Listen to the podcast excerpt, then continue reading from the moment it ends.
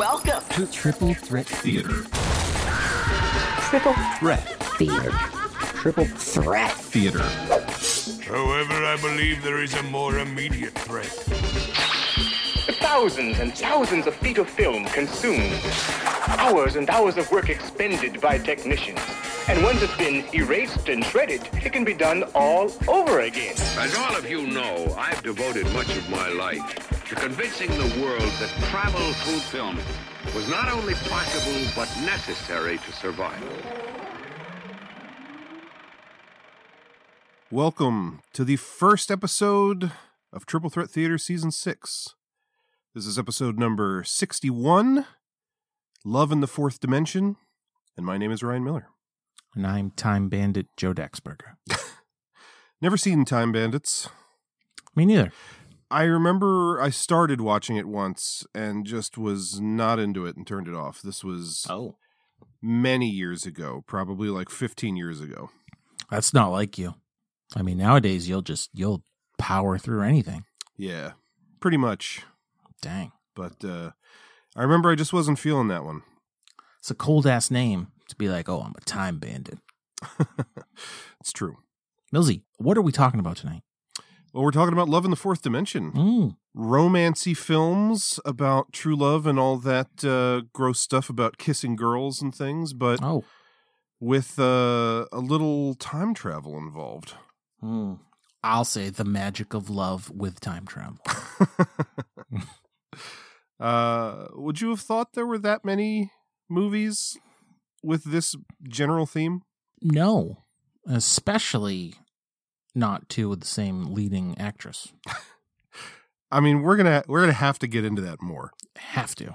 because there's more to say Yes. about the fact that Rachel McAdams is in both The Time Traveler's Wife and About Time, two of the three movies we're going to be talking about. And according to the internet, there's also technically two other movies. Oh, there are. time travel.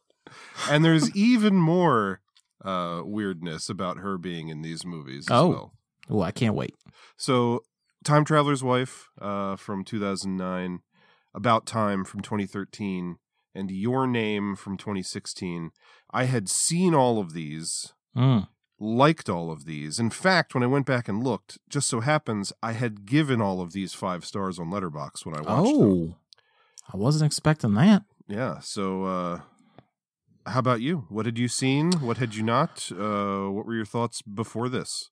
I was pretty aware of Time Traveler's Wife. I knew that was a thing. For whatever reason, I knew Rachel McAdams was in it. I don't even wasn't even positive I knew Eric Bana was in it.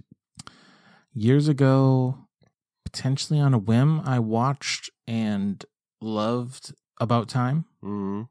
Huge fan of that movie. It's actually older than I thought it was. When I was watching it for the show, I was like, oh, that was probably like 2017, 2018. now it's 2013. Yeah. It's just- It's uh, going on a decade now. So it's been a been a while since I think it was probably just scrolling or was on something streaming and I just watched it probably once I uh, was aware there was a time travel angle. Yeah. And then your name I was not familiar with until one Ryan Miller Esquire went off wild in the streets about how good this movie Your Name is y- years back. Yeah, I think I saw it in 2017, which is when it came out in the US. Yeah, so it's like always been on my radar. I don't think you might have mentioned it's something to do with time, or I might not even have known that until we talked about doing this episode. yeah, I think that's the way that it went because I remember gushing about your name when I saw it hmm I remember that. and you showing interest in it and me being like, you have to see it. And I think I probably had in the back of my mind, he likes About Time. He's probably going to like this too. Mm. and explicitly not telling you what the Mhm. movie was about. And then when I created this theme, which I think was a pretty early one, I think this was a, like, 78. yeah, it was like in that first hundred. Yeah. I remember, uh, at least this is the way I remember it, that like I texted you the idea uh, with like the title and then the three movies. And like always, you were like, yes, let's do it. And I want to say that you made some kind of comment about like not realizing that your name would have fit into this category. Mm, hmm Yeah, that makes sense because all I was ever aware of this movie was that You saw it and loved it, and that was generally that's enough for me to go on, anyways. But Yeah. yeah, so I was like pretty pumped for this to come up. Yeah, uh, I'm I I kind of like About Time is a movie that when I first saw it, I absolutely loved it. Just fell head over heels for it, Mhm. and have not watched again since I first saw it.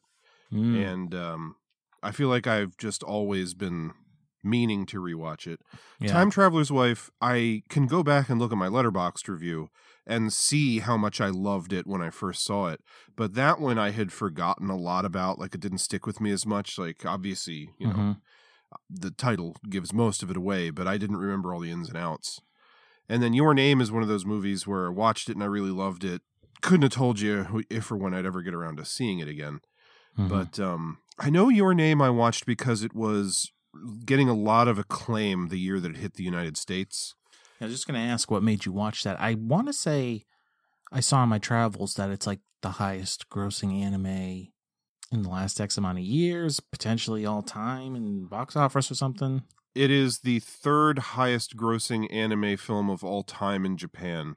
At the time when it came out, it was the second Oh, after Spirited Away. But then a movie called Demon Slayer Mugen Train came out sometime in the last couple of years, and that's now the highest. If that was like a I don't know who wants to be a millionaire or something question like these two were one and two pick number three, I would never have said like fucking Demon Train. Yeah, I could have had you that- anything on that board to pick, and I wouldn't have picked that one. I can tell you that Demon Slayer is a very popular manga right now because we go through a lot of copies at the comic store. Mhm. Couldn't tell you anything else about it, but I'm assuming Demon, Demon Slayer Mugen Train is related to it in some way. I assume that it's like a movie adaptation or something. Let me give a quick sidebar, just real quick, because you're in the industry. How hot in the streets are manga right now? Uh, it's definitely been picking up popularity the last couple years. Nice, I like it. Okay. Back when I started working at the comic store in 2008, we had a manga section in the back of the store that was pretty big. Mhm. and uh, you know manga definitely has had some ebbs and flows but you know there was that time period like post dragon ball z where people were buying the stuff up and you know there were a couple of other series that were getting really popular but then it really died off for us for a couple of years and Mm. there would always be some series like attack on titan came a couple of years ago and that was hot in the streets for a little while and we were selling tons of those but our manga section had shrunk to like maybe like 10 shelves of manga. Oh, And if people would come looking for anything at all off the beaten path, we would honestly tell them to go over and try Barnes and Noble because they had a bigger manga section than us. you know, I was just gonna say because I I live about a mile from Barnes and Noble right now, hmm and my office that I work at is across the street from said Barnes and Noble, so I'll go there on my lunch break quite often. Yeah. just to peruse. And the manga section there is literally double the size of the graphic novel section. Yeah, it's it's really big right now. And so Oh, we actually recently reorganized the store and did some renovations and got a whole bunch of new shelving and part of that was we planned in a whole spot for manga. And Mm. then like right when we decided to do it, like COVID happens and there's like, you know, shipping issues and paper supply shortages, but on top of that, one of the I don't know if you ever heard about this, but one of the like main manga like manufacturers there was like a huge fire in their building Oh, and so Oh. like this building burned down and then like manga production slowed to a halt because this was like one of the uh, the like main places that it was produced and I, I remember the first time i heard about it people were saying that and this sounds like a very japanese thing like the building is on fire alarms are going off and there's still people like sitting at their desks and doing their jobs because that's just like a Just how it is. Japanese like sense of responsibility or whatever. But, but yeah, all these things happened, and then like manga was getting huge, and anime has been getting really big and like hitting into the mainstream again. Like then we just couldn't get the product. But yeah, Barnes and Noble, like the one near the comic store where I work, uh, they the way it was laid out, they had um almost this little walled in section that had all of the like CDs and records and then like all the DVDs and Blu-rays.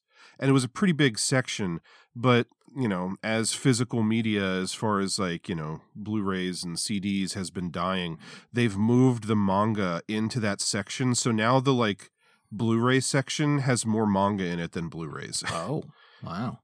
yeah. Okay. I feel like, you know, so 2017 wasn't that long ago hmm when Your Name hit the US and I remember I watched that movie specifically because it was one of the few instances in recent memory that a m- anime film was getting a lot of like acclaim and like word of mouth and buzz and I was hearing it from all these different places so I was like well this one must be good so I'll watch it and ended up really loving it but I mean that doesn't happen that often Right. Yeah, no, not at all. Like breaking the kind of ba- barrier to be huge here. Yeah. And then going back uh, and looking at my review for About Time, because, I mean, I, I don't know if I knew that the movie had time travel in it or not at the time when I saw it, but like I was wondering, like, what was it that made me watch that movie? Because I watched it, I think, like the year it came out. Hmm. And in my review, I even say that I watched it on a whim. But even so, like, I do that every now and then with like a romancy type movie, but hmm like I just can't remember did I like had I heard anything about it? Was there a reason I wanted to watch it? But the same thing with Time Traveler's Wife. I mean, even that one, right in the title, you know that it Mhm. involves time travel, so I can see a little more why I would have been inclined to watch that, but I don't really remember the circumstances under which I watched that movie. And you know, I'm I'm game for anything, but it's just less likely that I'm going to pick up, you know, Right. whatever sappy looking romance movie and pop it in instead of, you know, some piece of shit horror movie no one's ever heard of that I bought for seventeen dollars without even knowing what it is from Vinegar Syndrome and Oh, is sitting out on my shelf calling to me at all hours of the day and night. I am hard pressed to come up with like a better scenario than watching a movie on a whim and it ends up being fantastic. Mm-hmm. You know, like that's that's like some of the best stuff you can get with a, watching movies. Yeah, but I mean, Yeah. it's hard to make that happen. Like that's a perfect Oh, God, storm yeah. because if Yeah. a movie's that good or it's like that Mhm. in your wheelhouse, but you don't know about it and aren't Like, looking what I forward mean. to it, like what are the chances? That's what I mean. Like, yeah, like just like some undiscovered gem. Like, how often do we get those anymore? Especially like people like us that are just like plugged into movies at all times. Yeah. You know, it's like kind of live for that. Mm-hmm. And for me, you know, about time was one of those as well. Mm-hmm. I mean, I could have very well like. I feel like I it could have been like after I like moved out and I was like living with my old roommates before I met Megan, probably just hanging out. Probably was just you know could have been the time travel angle. Probably was, but just you know we'll get into it about its like you know magical indie sensibilities and all that stuff. You know, but yeah, Yeah. I'm with you. Well, why don't we uh, go ahead and slip right into our first movie here? Let's do it. So from 2009, we have The Time Traveler's Wife. This is the first time we've ever met. How do you do? How old are you? Ten. How about you? 38. so tell me about you. I mean, how's school? What are you learning? Well, not much at school, but I read all the time. I read about Egypt, and Mom and I are reading The Lord of the Rings. And Gramps teaching me the violin. And I heard Grandma sing. It was beautiful. At the opera, Aida. But you time traveled? Mom says you and I are exactly alike. Except Dr. Kendrick says I'm a prodigy, because sometimes I can choose where I go. You can control it. When you go and when you come back. I'm learning. I saw you and Mom walking in the street before I was born. You walked right by me. You were arguing. I bet. It's so good to meet you, Alba. It's so good to see you. Me too, Daddy. Me too. I've really missed you.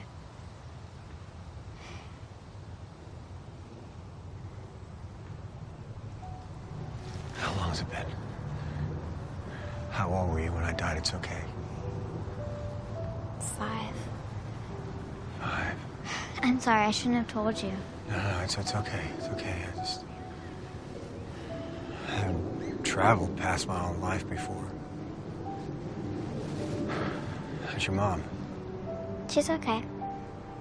Sad. Alba, what are you doing? That's my Get over teacher. here right now.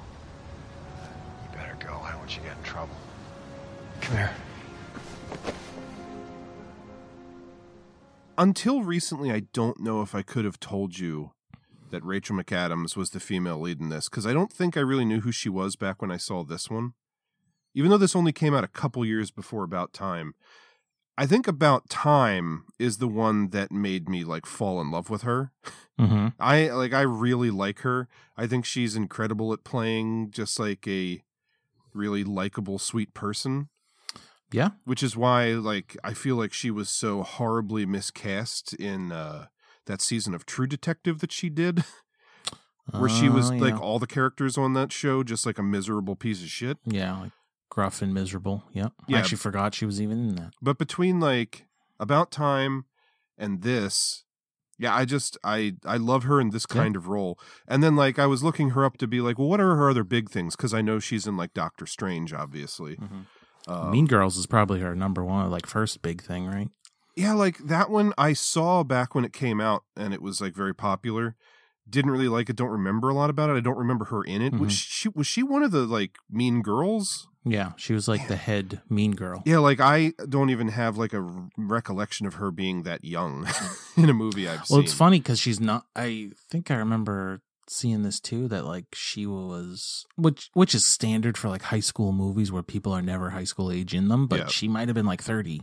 Yeah, but even Mean that Girls. came out in like 2003 or 4 because I remember Mhm. watching that during my second year of the Kubert school, which was like that 0405 time frame. Mhm. Um, so even that predates the time traveler's wife by a good five years. Yeah. But yeah, I I I couldn't have told you that off the top of my head before. But then come to find out, like one of the most talked about, beloved, like romantic movies of the last twenty years is The Notebook, Oh right. which I haven't seen, and she's the romantic lead in that, like female lead. So I saw. I've actually I saw the Notebook. I don't remember a thing about it, but not thinking it was bad. It was like it was funny. It was back to Mean Girls. Like that was um a movie like aware of, but like didn't know her as an actress, so it's like didn't even think of it. But I remember she's in. um I think for me, the first time really noticing her was um Wedding Crashers. mm, that's another one I forgot about. That's that's like probably the big one for me, where it's like, oh, that's her, and then you know start connecting. See, it's funny. dots. Like I don't remember her at all in that movie. When I think of that movie, I think of Isla Fisher. That was the first place I ever saw her. Mm-hmm. Well, um, Rachel McAdams is like the the Rachel McAdams that you like. She's like that in Wedding Crashers as well. You know. oh yeah. I just remember that's another like kind of mainstream comedy that I watched and wasn't really into. But I remember, I think in a smaller role, Isla Fisher like jumping off the screen more as like a memorable because Oh, I'm, yeah. I'm guessing Rachel McAdams is like the female lead in that. yeah. Yeah, She's like the normal quote unquote sister to Isla Fisher's like wild child. Yeah. You know. Yeah, it's another one that I just like watched and kind of forgot everything about. Mhm. So yeah, that kind of character that she plays. Yeah.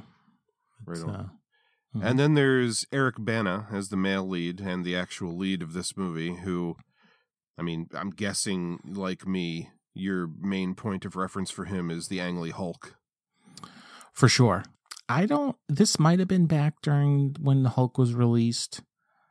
I can't remember for- sure, but I think I either read or heard a review, and he, he they referred to him as Eric Blanda, Mhm. and I've never been able to shake that. Another fun one being generic Bana. or combine the two for generic Blanda and really rub the salt in the wound. Um, I like him in Troy, which is not a big role for him. That's another one. I saw it in the theater.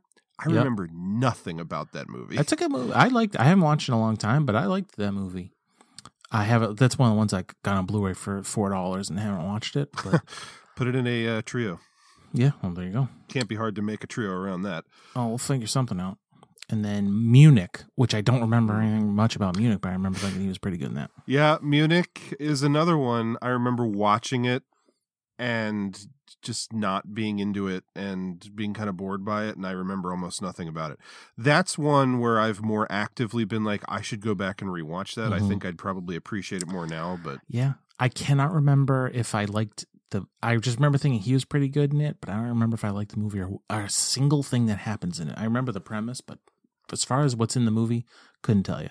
Anyways, yeah, he doesn't really do anything for me as an actor. Yeah, I I mean, mean- he's fine. I guess he's fine, sure. Yeah. Yeah, for for him, it's pretty much the Ang Lee Hulk, which is a movie I do like, in defiance of everybody else who likes to shit all over it. Mm. Well, it is terrible. So Uh, put that on a list because I like that movie. We're gonna have to Okay. talk that one. Out I would that, that that could uh I could rewatch that.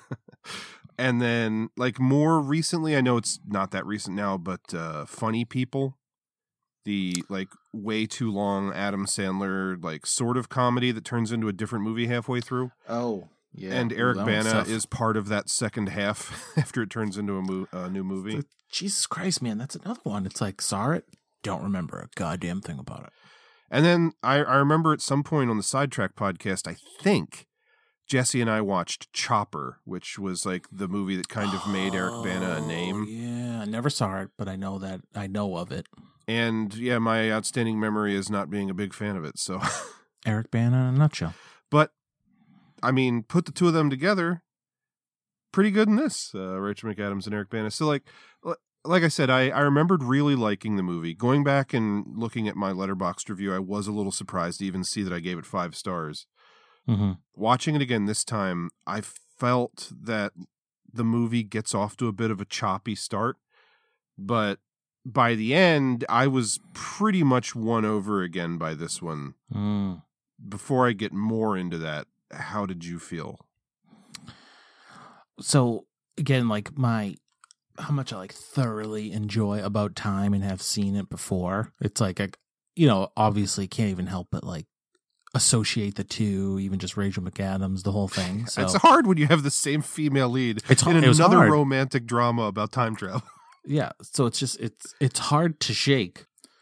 Watching this just felt like the kind of just like mainstream version of about time where like it's uh I don't know about time feels a little more like it has a little more character where time travel's wife just feels like the the Hollywood version of that. Um, I didn't think it was terrible by any means. It did uh, many times felt just like this is a book being adapted into a movie and they're leaving a lot out. Hmm. Um, I did have that feeling. You know, I kind of I try to not get like too caught up in the mechanics of the the time travel either. You know, like I tend to do, especially when we're talking on triple threat. Yeah. So, I mean, it's it's it's enjoyable, but honestly, just the almost the entire time, I'm just like think because I watched this one first, so I'm just thinking like, okay, you know, it's it's no about time. I just can't wait to watch that one. Which I you mean, know. so like it's undeniable that the two movies are similar in tone, Yeah. in lead actress. Mhm. Um, the thing for me, I think, after rewatching the two of them on back to back nights, Mhm. is that you know about time. It's about a guy who uh, discovers he has the ability to travel through time, and uh, similar in both movies. All three movies, no time machine involved. It's like a physical manifestation of some kind. Yeah, and in about time he's like using it to sometimes funny sometimes heartwarming effect and but it's a thing that he's like always in control of. And there's a couple of instances not to get too much into that movie but like when his sister gets in the car crash and he goes back and tries to fix it and he Mhm. succeeds but then realize he realizes he's changed something else in his life by accident so he Mhm. has to like go back and let his sister get in the accident to like learn her lesson. Like there's dramatic stuff like that in that movie. But at all times whether or not he fully comprehends what he's doing the main character in that film is in control. The thing that really sets this movie apart for me and keeps it from feeling too much of a same thing but not as good is that there's the extra added element of it's tragic that this guy it's happening to him and he has no control over it and it's like trying to learn to live with it Yeah. and like have a normal life and how hard that would be with uh, disappearing in time Yeah. constantly the the mechanic is completely different. So it that, that certainly they're they're not similar in that in that by that mean. yeah and like you know that's an obvious difference i'm not saying Yeah. like Yeah, yeah. who would believe but just i that's the thing that it keeps it from fe- it keeps the two movies from feeling so similar that like there's no part of my brain that's really like i have to drive a wedge between these 2 Mhm. like Oh, I, yeah. I had no problem and maybe it's because i had seen them both before and kind of knew what I was getting into uh, with both of them, but there was no part of me that was like overly judging one. Like obviously I can say like I like one more than the other, but there was nothing about it that like and I thought that's what was going to happen was that I would be judging one too harshly because of the other or something. Mm-hmm. And uh I was happy to say that I came away without that uh Yeah. happening. Yeah, so back to for me for time traveler's life, it just it it kind of felt like disjointed a bit because you know you know at one point I was like they didn't like set the set any kind of rules like it was a surprise for me that like he could go forward in time you know like he Mhm. suddenly does that with the the lottery tickets which I think was the first instance of them mentioning like him going forward which I didn't know was a thing I think it was Uh, always possible for him to. I mean, I'd have to think about it not more. possible, but but I, I, don't just don't know if it was ever like even mentioned or it was just me as I'm going, just thinking like, oh, he just, you know, there's no traveling forward for him. I was like kind of th- thrown off a bit by that. Not that it doesn't ruin anything, but it's just like, Yeah, I guess it never occurred to me. I always just was under the assumption that he's just like he ping pong back and forth all over the place. yeah, how because they, it's kind of almost like a throwaway bit, but in early on they say something about like he goes to places that he has a connection to. hmm uh, which is kind of interesting.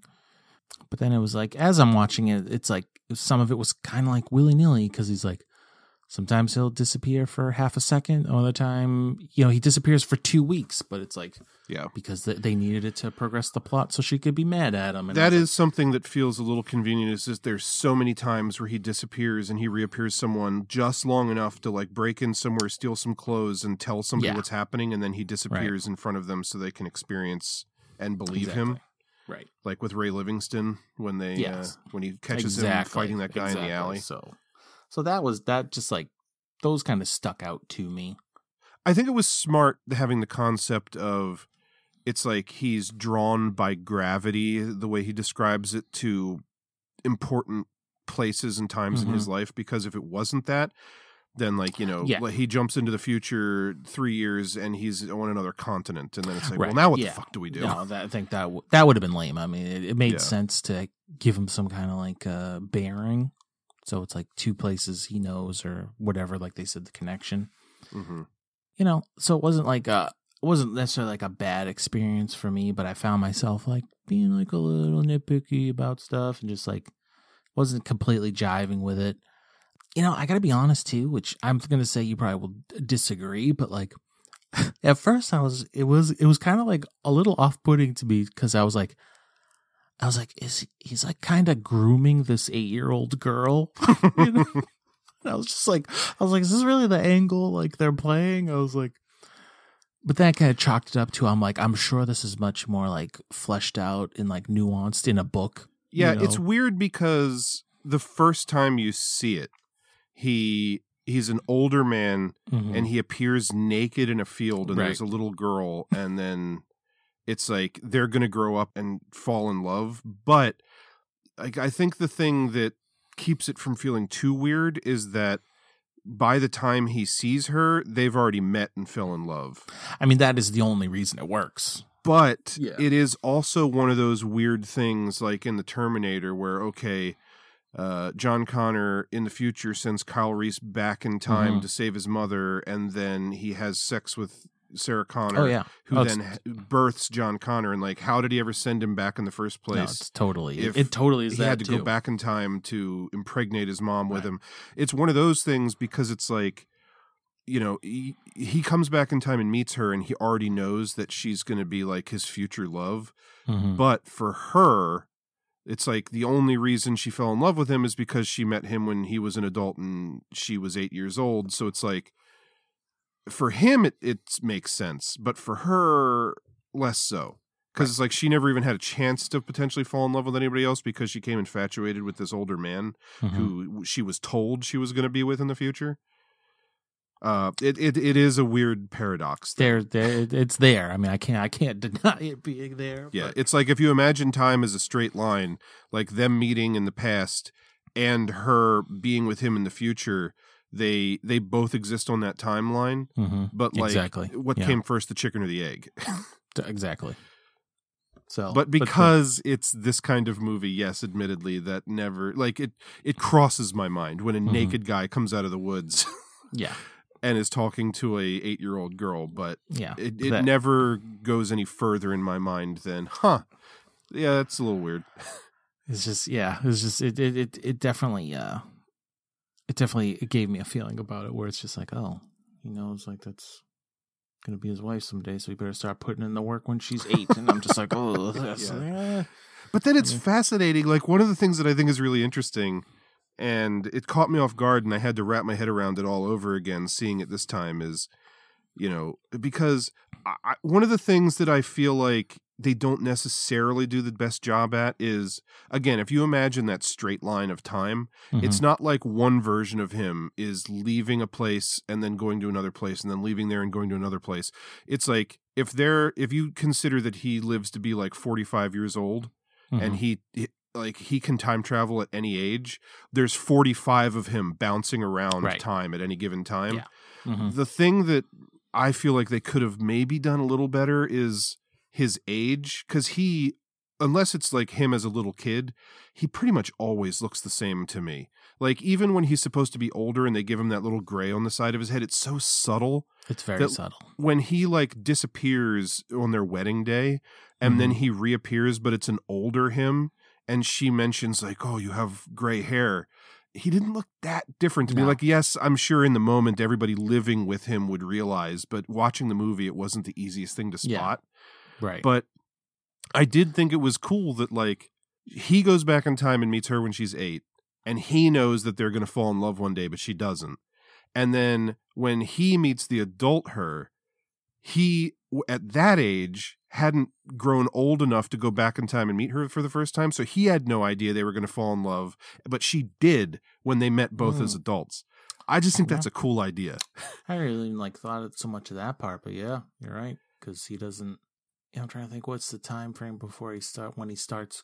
You know, they're together in the future for a bit before he starts going back in time to see her. Yeah, the first time he meets her is when he's older. Um, but then when they meet in the library and then they go have that like little dinner at the Mhm. diner together, uh, Mhm. he's I guess in like his 30s or like his late 20s or something. But Yeah. again, it's one of those things that's a little tough because he just looks the same all Right. the time. yeah, they they gray his temples a bit. This is probably the oldest they make him look. So yeah, I mean, they even try to do the thing where they're like, okay, uh, after like on their the eve of their wedding, he gets a haircut, so his hair is short. So it's like a quick shorthand to know that whenever he has short hair, they're Mhm. already married, and whenever he has long hair, they haven't gotten married yet. yeah, But yeah, pretty much. even so, it's like I don't always clue into that in any given scene. It's not like every scene. I the first thing I do is look at his hair and be like, okay, I know how old he is. right. Oh yeah, same here because it's not because like that kind of hairstyle too. It's like uh th- there's not that much difference between like one length and another. Yeah. You know. So yeah, so I see I see what you mean there. Yeah, I it, it- I would say kind of the same thing as you, knowing that it's a book, and and you said it feels like they're leaving things out. There's actually a lot of ideas in the movie that I wish were explored more, but you know the movie doesn't need to be any longer than it is. Not that it's Mhm. too long. I think it's perfect where it is. Right. But like early in the movie, when they meet as adults in the library for the first time, he has yet to meet the doctor. I think Doctor Kendrick Yep. played by Stephen Tobolowsky from Groundhog Day, and Sneakers for uh, Uh-huh, Triple Threat say fans. sneakers. Yep. Passport. The best. um, he hasn't met Dr. Kendrick yet. Uh, and she tells him that like he's really important and he's like this uh, biologist or whatever that's trying to solve the problem. And uh, like it's cool when they meet and he's trying to convince Dr. Kendrick that he's time traveling, and then they do the CAT scan thing. But then he disappears for a lot of the movie, and it feels like they're setting up the whole Dr. Kendrick, like uh, you know, scientifically exploring how to solve the time travel problem to be Mhm. this bigger part of the movie. And then it really only feels like a means to an end, like when they want to have a kid, and he's trying to figure out a way to keep the kid, which is another crazy idea that I had forgotten about. The infant has his power and is time traveling out of the womb and Mhm. causing his mother to mi- the mother to miscarry. Right. which is fucking nuts. But yes. like I wish that there was more time with Dr. Kendrick because I like Stephen Tobolowsky and I like even though this movie is more about like the romance and the characters Mhm. and whatnot, I do still like a little more, you know, Yeah. Little getting into the nitty gritty of yeah. like how are we going to solve this problem and what is time travel really? Yeah.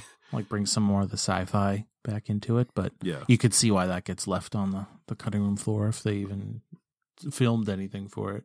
hmm Another cool thing I like about this one is that uh, since he is uncontrollably traveling to any time in his life, it's like he experiences, he sees himself potentially dying because Mhm. like he he gets shot at one point and then appears back in time in front of himself bleeding out and then disappears again and then it's like from that point on he knows something bad's going to happen but he doesn't know when he doesn't know how and it's like you know everybody obviously knows and lives with the fact that you could walk out your door tomorrow and get hit by a bus but he now like has some kind of concept of what's going to happen to him and approximately based on his appearance how old he'll be but has no power to stop it Right. and i i love that element of it too like I think like it, it including like his death was important. I mean, I think Mhm. that adds a lot to it. Um, I personally wasn't really a fan of how it came about. the, because it's so like clever like the the the like writer thought it was clever how it happened or Pretty much, yeah. It's just like I was like, oh, it's gonna be shot. Well- it was two things. So, so that you establish that he's going to be shot at some point. Already thinking like, oh, that's when he's gonna die. And then they do the whole thing where he's like, they never show you, but they tell you he went somewhere and then got like frostbite on his leg, but they Mhm. never show you. And I was just that's like, them yeah like th- throwing a twist so you think that it's one thing and it's not Yeah. So it was just like I was like, I don't know. And then just for him to like he like blinks, he's gone for ten seconds and it's you know, her dad shoots him while he's hunting and it was just it just it felt very kind of I- abrupt to me. I mean, it, I'll I'll admit that it's like a little bit convoluted because of the whole they're like throwing you for a loop with the time where he gets frostbite and loses a foot or whatever. Mm-hmm. But I kind of like the fact that it's the dad, uh, Rachel McAdams' dad, who shoots him and ends up killing him because of that thing that they mentioned before about like he always go because you immediately assume when you see him show up shot and naked that oh he appeared somewhere tried to break into someone's store or their car and got shot trying to steal clothes like that's immediately where my mind goes to. But i like the fact that you know they lay in a little bit about the hunting earlier on in the movie which feels like just a throwaway thing but then you know that whole thing about gravity pulling him back to important places Mm-hmm. and it's one of the many many many times over his life where he has appeared at that in the woods right behind that meadow Mm-hmm. and that's where it happened because it's on his wife's father's property Right. and he's a hunter and I I like when they pull I think in that shot they pull away and show the meadow in the snow and I I mean I had forgotten that and it hit me and I was like oh that's it's like it is a little twisty and like wink but at the same time I like it I like I don't know, I think it just didn't like really land for me. I don't know if it was the abruptness of it or I just just in the the presentation of it all, it felt like it happened very fast. It just was a little like underwhelming. I liked that it wasn't some random guy like yeah, like breaking in and stealing clothes. I liked that. I think being the connection because it comes back to that whole idea and being the father, but it was just it just for me it just felt very abrupt. And it just didn't feel like it had like the emotional weight to it that I feel like it kind of was like building up to. I think it did for me I mean, yeah, I liked be- that bit. Um, another thing that I feel like we could have used more of is Ron Livingston and uh, his wife because Mhm. his wife is supposed to be Rachel McAdams' best friend, but I don't even like remember her name. She has almost no lines in the Right. movie. Ron Livingston is a little more important to the film, but Mhm. like there's that pivotal moment when Ron Livingston learns uh, about the time travel ability that we already mentioned when they're like in that store together that they broke into. Mhm. And Eric Bana says like I'm going to tell you this because we're going to be friends for a long time, so you might as well know this now. Yeah. And he knows that you know they go on to be good I like friends. that too. That's a cool moment. And then at the end of the movie, when Eric Bana realizes, oh shit, this is the night that I die, and he mm-hmm. asks Ron Livingston to come out, and they have that little kind of talk together in like this sincere moment where he's like, I just wanted to thank you for being such a good friend for all these years. But in the interim between these those two scenes, Ron Livingston almost disappears from the movie. Yeah, totally. And that's another thing where it feels like the movie doesn't feel like rushed to me, but it definitely feels like it didn't have enough time to expand Oh, yeah. on some of the things that it sets up. I think so, and that that kind of goes back to me with the comment about feeling like you know leaving stuff out of a book because Mhm. there's so much stuff in it that like has to happen for a plot, but it, if it was, it just it feels like excerpts from a, a bigger thing.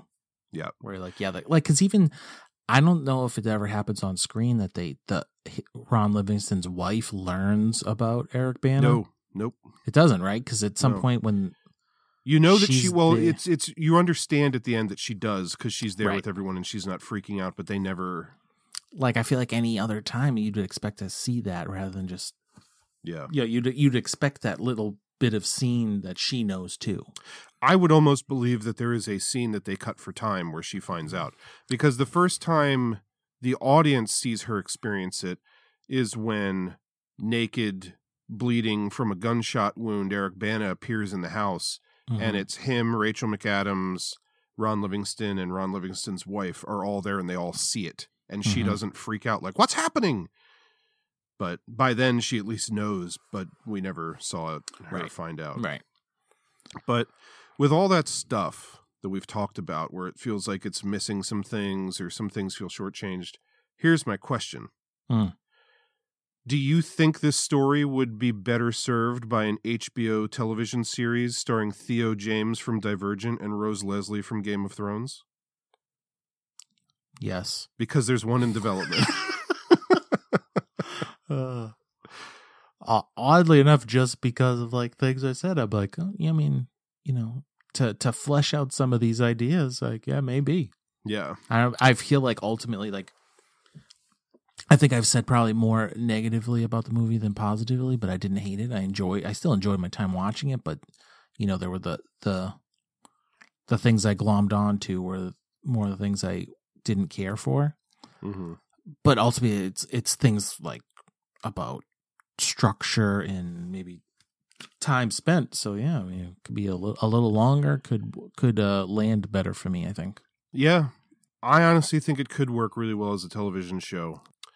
I do still really enjoy the movie though. Mhm. Uh, I I like again being able to look on Letterboxd and see that I gave it five and really liked it, and then watching it again. I feel like it stumbled for me a bit in the beginning, Mhm. but by like the halfway point, I was it was like cooking with gas for me again, Oh, and yeah, by the end, it was like totally working for me, and I was like Yeah. on board with everything, and like I can step back and say like, yes, there's some things that maybe could have been handled different, if not better, Yeah. but on the whole, I still really like it.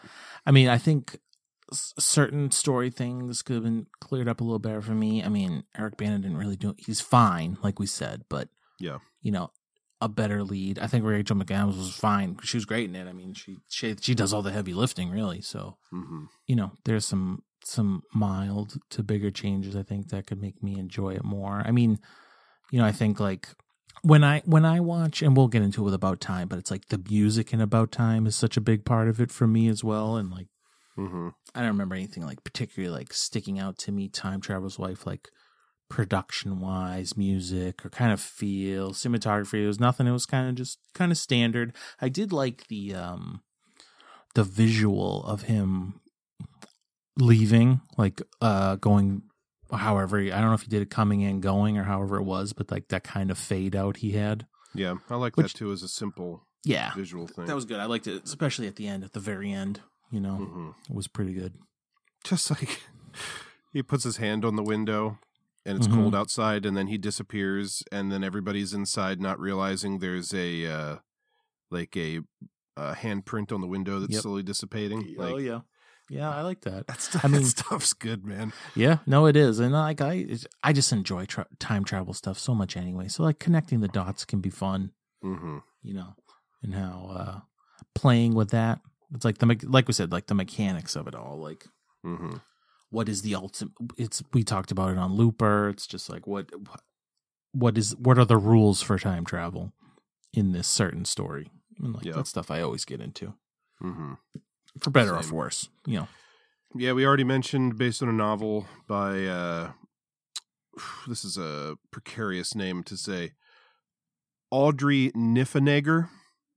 Okay. Uh don't really know anything else about her, but uh I know this novel is pretty popular. I thought this was interesting. Uh two of the three of these people I could definitely see being involved with this movie. Uh people who expressed interest in directing this. Uh, actually, it was um Angelina Jolie and Brad Pitt's production company because they were together at the time. They bought the rights to the movie before the book was even out. Oh, I don't know how that happens, but unless they just heard the title and knew it was coming up and were like, "This has got to be good." Mhm. But people who were interested in directing but were never actually attached were uh, Steven Spielberg, who I could see, sure. uh, David Fincher, who I could actually really see thriving with subject matter like this, hmm and Gus Van Sant, who less so, but you know, Yeah, sure. I mean, I mean, I'll be honest. I mean, I feel like especially the first two could could have done a lot more for me, but yeah. Well, do you know anything about the guy who actually directed the movie, Robert Schwentke? I don't. Uh, it's funny that, as I mentioned, the upcoming TV series stars Theo James from Divergent, because Robert Schwentke directed two of the Divergent movies, uh, Insurgent and Allegiant, but I don't think is going to have anything to do with this TV show. Mm. I've never seen Flight Plan. I'm not really familiar with that one. He directed Flight Plan. He also directed Red, the Bruce Willis I'm an Oh. old man who fights people based on the Warren Ellis comic. Uh huh. He directed R.I.P.D., also based on a comic, which was hot garbage. Ooh. And he most recently directed, which I just watched like a month or two ago, uh, Snake Eyes, G.I. Joe Origins, Oh. which was okay. I mean, nothing completely very prolific there, but all right. Yeah. He's out there doing it. Hmm Uh, coincidentally, this the movie was written by Bruce Joel Rubin, who also wrote Jacob's Ladder, which we talked about not too Oh. long ago. All right, Bruce Joel Rubin. and he also wrote Ghost, which feels in line with this kind of Mm. movie. Mm-hmm.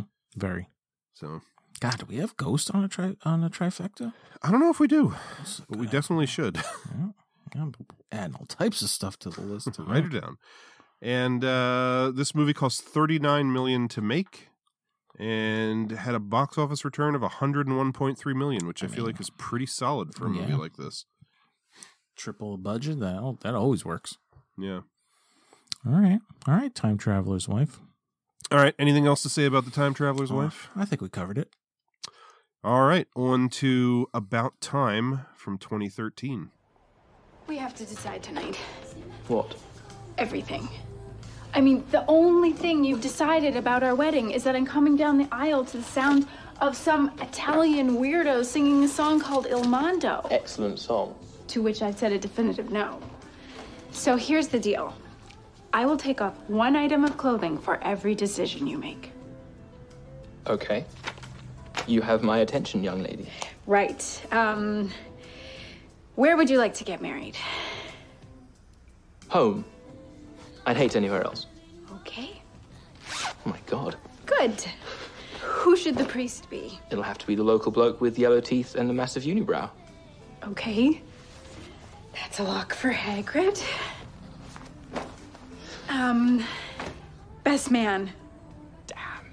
Best man. Oh no, this now. is so hard. It's lose lose, you know. You piss off all the ones you don't pick, and then you end up hating the one you do pick because he makes a bad speech and ruins the day. Do you want to see these puppies or not? Yes, I do. Jay. It's your choice. Oh, he's my best friend, but he's a moron. Yeah, he will mess up everything. Rory. Sure. No, Harry. Harry. Harry it is. Let's do this. Oh, Rory. What? Sorry. That's such a cheat. Oh. Okay, fine.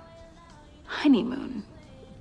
Bed and breakfast in Scotland. I am not taking my pants off for Scotland. But it's all we can afford. Take off your pants. I will not. Take off your pants. I want two weeks in Bali. So this movie is directed by Richard Curtis and written by Richard Curtis, uh, Mhm. which is a name that I've known but didn't really know who he was. British dude wrote uh, wrote and directed Love Actually and The Boat That Rocked, Okay. but also known for writing Four Weddings and a Funeral, Notting Hill, Bridget Jones's Diary, uh, Mhm. War Horse of all things. Oh. And I guess he's a really big Beatles fan, and he also wrote Yesterday, the movie about like what if everybody forgot the Mhm. Beatles existed. Okay. So pretty prolific dude. Yeah. I'd say so. And just to start off the conversation, I watched a little special feature on the Blu-ray for this movie where he was talking about, um, you know, his directing career. And uh, so he did Love Actually, and then he did The Boat That Rocked. Which are you familiar with that one? Nope. it's like a comedy based on a true story about like i think at some point in the past there was like these uh strict rules for uh like what radio stations could broadcast in the uk so these people took a boat Oh. like out into international waters and then broadcasted like whatever Yep. the fuck they felt I'm, like I'm familiar with that story. yeah, I'm, that's what it's about it's got uh nick frost from all the um edgar wright movies in it Mhm. i haven't seen it but and I'd then this is the third and as of right now final movie he has directed and he said that he is not planning on ever directing anything again after this Oh. like i forget exactly how he put it but something about like between those three movies he feels like he's said all that he had to say for like three different periods of his life or something and anything else would just be superfluous at this point Man. So he said something about like he's not saying he's never going to direct anything again. He could imagine himself directing another movie maybe in like 20 years, but right now he's not aspiring to direct anything else, which I mean, Love Actually a very popular movie. Mm-hmm. You know, it's a pretty entertaining film. And then this, which I think is great, and I'd like to see more like this. Mm-hmm. How do you feel about that? I'd say, I mean, I would commend anyone that has like that much, uh, you know, control over themselves in their career to be like, I could, but will not do more of this. You know, So you're on Uh. Team Quentin Tarantino directing one more movie and then just writing novels and plays the rest of his life? Um. See, well, immediately, that immediately that feels because I don't like when someone says it's more like after the fact, where this guy says, "I've done these three things and that feels right," rather than being like, "Here's my third movie. I know I'm going to do eight of them and then be done." Like, it was Yeah. very different, was very different vibe to both of those. So, hmm pre-limiting yourself uh, i'm not as much of a fan of as as being uh you know looking back and deciding like yep you know i've done enough hmm regardless about time is movie magic Uh, yeah, I feel like we've both already pretty much insinuated that we're, Yeah. you know, uh, emotionally invested and in Yes. love with this movie. this movie is just it, it is uh there's a tone to it that i just love i already mentioned like the music is so like it just has that kind of like indie sensibility that i love it just it it, it weaves in and out that it's a just such a good combination of story dialogue uh cast music i mean everything i love that this in because i actually timed it i checked to see the runtime. Within five and a half minutes they are t- setting the the stage for you in this movie and i love that about it. Hmm you know you, you're not getting to like the end of the first act when it's it starts to pop off like nope dad's telling his son at five and a half minutes in. You know and i actually love bill Nighy, so um He's so good in this. he's so good in this and he like he's played like he definitely has like run the gamut of characters because like Oh, yeah. i i i mean i've seen He's, in He's in Love Underworld, He's in Actually. Pirates the Caribbean. That's what I mean. Like Harry he's Potter. in Love Actually. He's like plays like an old like pop star or something. I Shaun know him from Dead. being a rat, uh, rotten bastard in Underworld. You know, he's Davy Jones for crying out loud. And then like in this, he's just like, like kind of. I don't want to say he's like the aloof dad, but it's like you you can immediately feel that like he's lived, you know, multiple lifetimes because he could time travel. You know, Yeah. some movies, you know, some movies you could say like don't don't or should not have a voiceover, and then other times it's perfect, like where this Mhm. one feels perfect. Yeah. Um, I think Domhnall Gleeson is great. Well, it kind of makes sense in this in that it's like he's taking you through this journey Yeah. of his life, like looking back on his life in retrospect. Mm-hmm. And he's like in a position where he can do it because he's a time traveler. I don't know. Oh yeah, I, I never questioned it. No, I'm not. I'm not. I'm not the kind of person who like when I hear narration in a movie, I'm immediately like, oh, I, I don't subscribe to that thing of like if you need narration, then you're not a good filmmaker. Oh or God, whatever. no! Is that a thing people say? I just know some people love it or hate it, but Yeah, it's like uh, I, I I don't know if it's in filmmaking or just in writing in general. I, I think it is a filmmaking thing though, that where they say like you know, film is a visual medium. If you need narration, then your story has a problem with it or something. that- that's silly. That's silly talk. Yeah, I think the easy one to go to is Blade Runner, where that narration is awful and should not be ever watched by anybody. Mm-hmm. But uh, you know, in general, I I don't have an issue with it. Yeah, it all it all depends on your story. And this one, this thing needs to be fleshed out in those ways that he, you know, they use it. They use it to perfection in this movie. You know. Mhm. Yeah, so I'm I'm just a big I'm a big fan because I feel like the character that Domhnall plays, it's just like it's such like an interesting way to be like you know he's got this like all knowing power, but it's like he still stumbles through using it the entire movie. You know, Yeah. Most of the time, he is using it to try and fix things, but there's like a Mm-hmm. couple times, like the first night that him and Rachel McAdams have sex, where he uses it Mhm. like yeah, for to himself. be better about fun. it. Yeah, oh yeah, Yeah, I think uh, going back to what I was saying before about the difference between this and um and the time traveler's wife, you know, in this movie he has full control over his power whether or not he, you know, at any given time Mhm. fully understands the weight of what he's doing with it.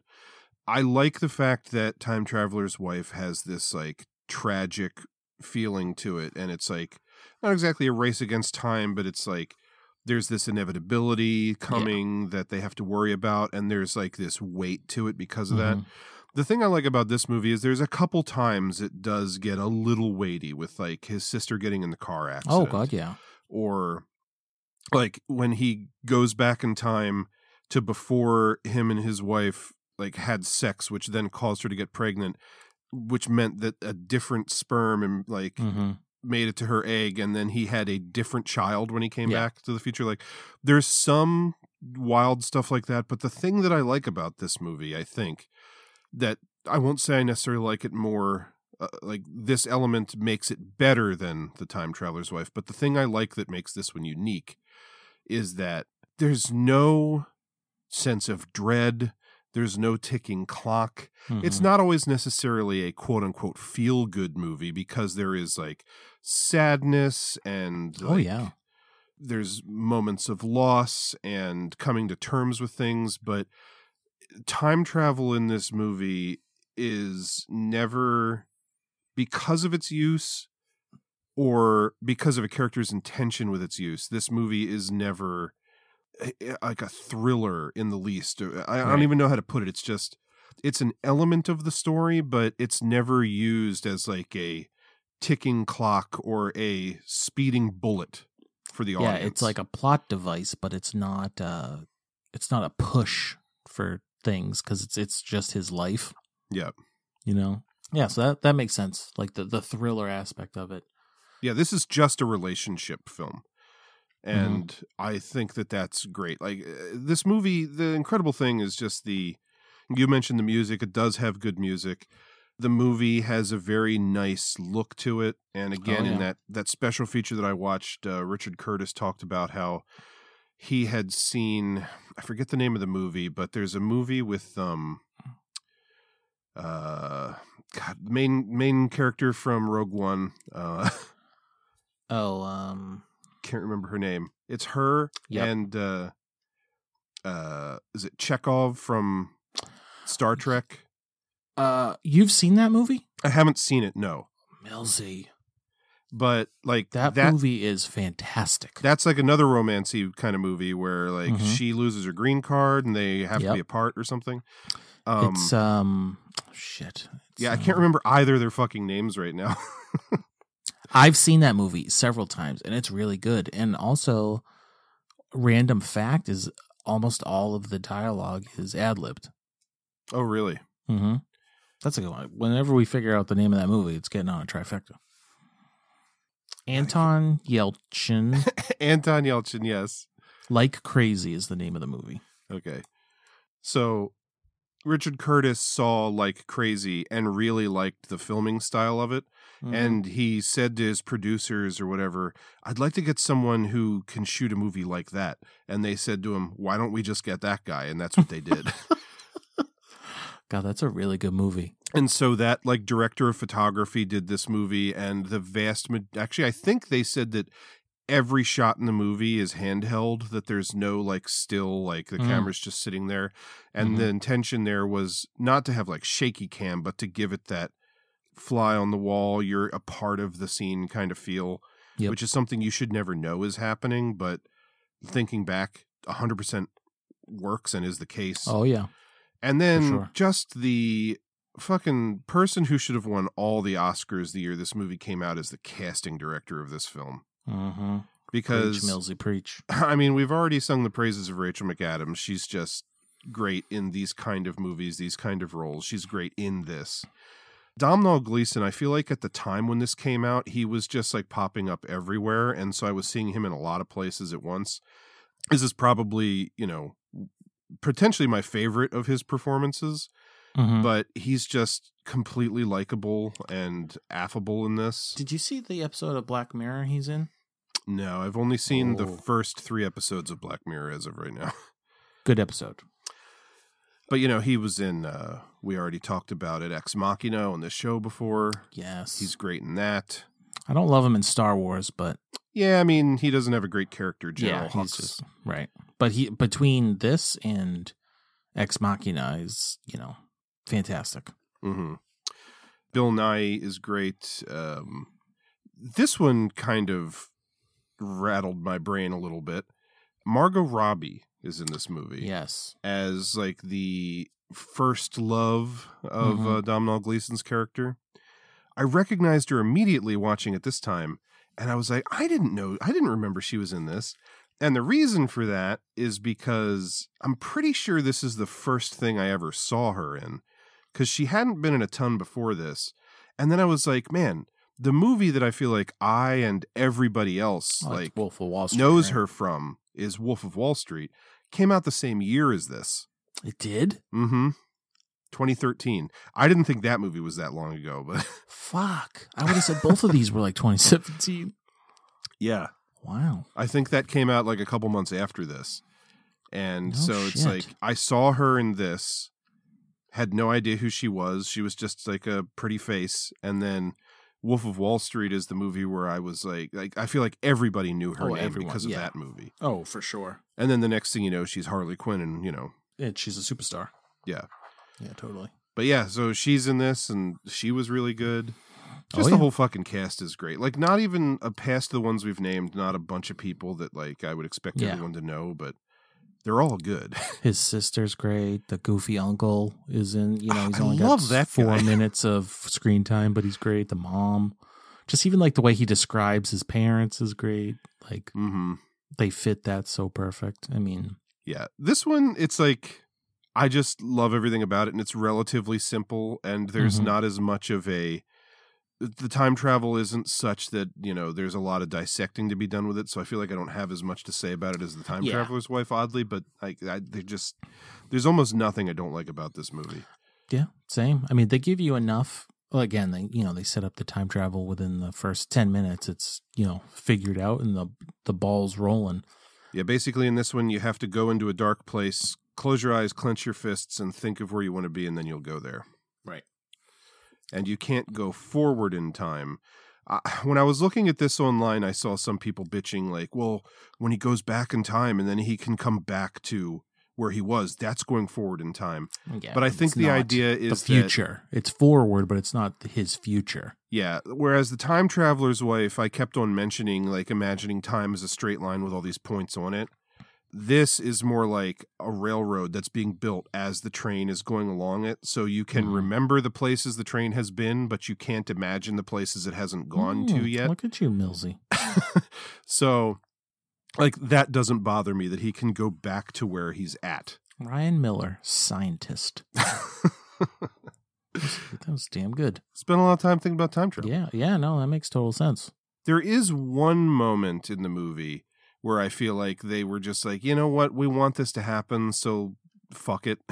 Hit it. And that's when he goes back in time and takes the sister with him. right. That's a little bit like, huh? Yeah, they uh, they could have they could have done the same outcome without him having to take her with him. Oh, for sure. And I I wish they had because that's like the one thing that I can really think of about the time travel that feels like oh, it doesn't really fit with everything else that they did. like it was never explained that he could take someone else with him. Like right. and if it's a biological thing, you know, it's like it's almost like his because here's another way to look at it. Like in um, the time traveler's wife, when the reason that he can appear at the wedding and look older is because he's physically going from when he's older to when he was younger and then back again. He like he eventually that physical version of him ends up back in the spot he's supposed to be on the timeline. But in this movie, it's like your consciousness goes back to the younger version of yourself because when you travel, you appear in your body uh, at the age you Mhm. were with the clothes you were wearing at the time. Right, So right. it's like your consciousness is jumping. So how did he bring his sister's consciousness with him? Well, that I mean, if if you're gonna get into the weeds about it, like I I don't knock it really, but like with about time, I would like it more if like going into the dark place and the clenched fist and everything. I would almost like it more if when he does that, then he just jumps into his body wherever he is at the time, not in another closet in the dark. You Mhm. know, that would work as well. Yeah. because it like plucks him out of wherever he was at the time. It like plucks him out of that, and he now he suddenly is in, In a, a closet. closet. somewhere. Yeah. So, I mean, if I was going to be any like nitpicky about it, like yes, I agree with you, and then that that would be better. But it's almost like this kind of movie, like it's not the kind of movie where I guess you're supposed to really get in the weeds about Yeah. the time travel. So dealing with the sister sequence, there is actually now that I think about it, there is another thing about that that uh, it, bothers me just a tiny bit. So their whole plan is he's going to take her back in time to when she met her boyfriend, who ends up being a bad influence on her, mhm. and then the whole idea is we'll take you back several years.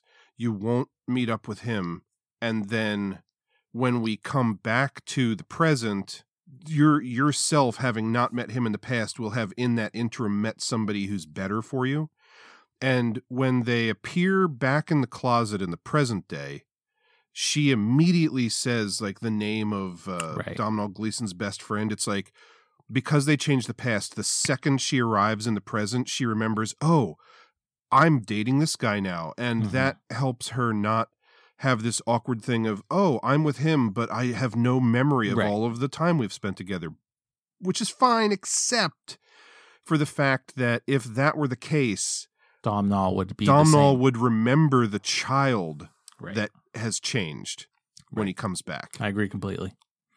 It makes sense to have someone like because it would almost be a horrible power you wouldn't want to use if you'd go back X amount of years back to the, you know, your present and you've changed so much that you don't even know your Yep. your new past. Like that'd be horrible. You would never want to do that that would be a whole different kind of movie yeah, for sure. So yeah, but he doesn't have that. He he should know as well that she's Yeah. with the friend, not the bad guy.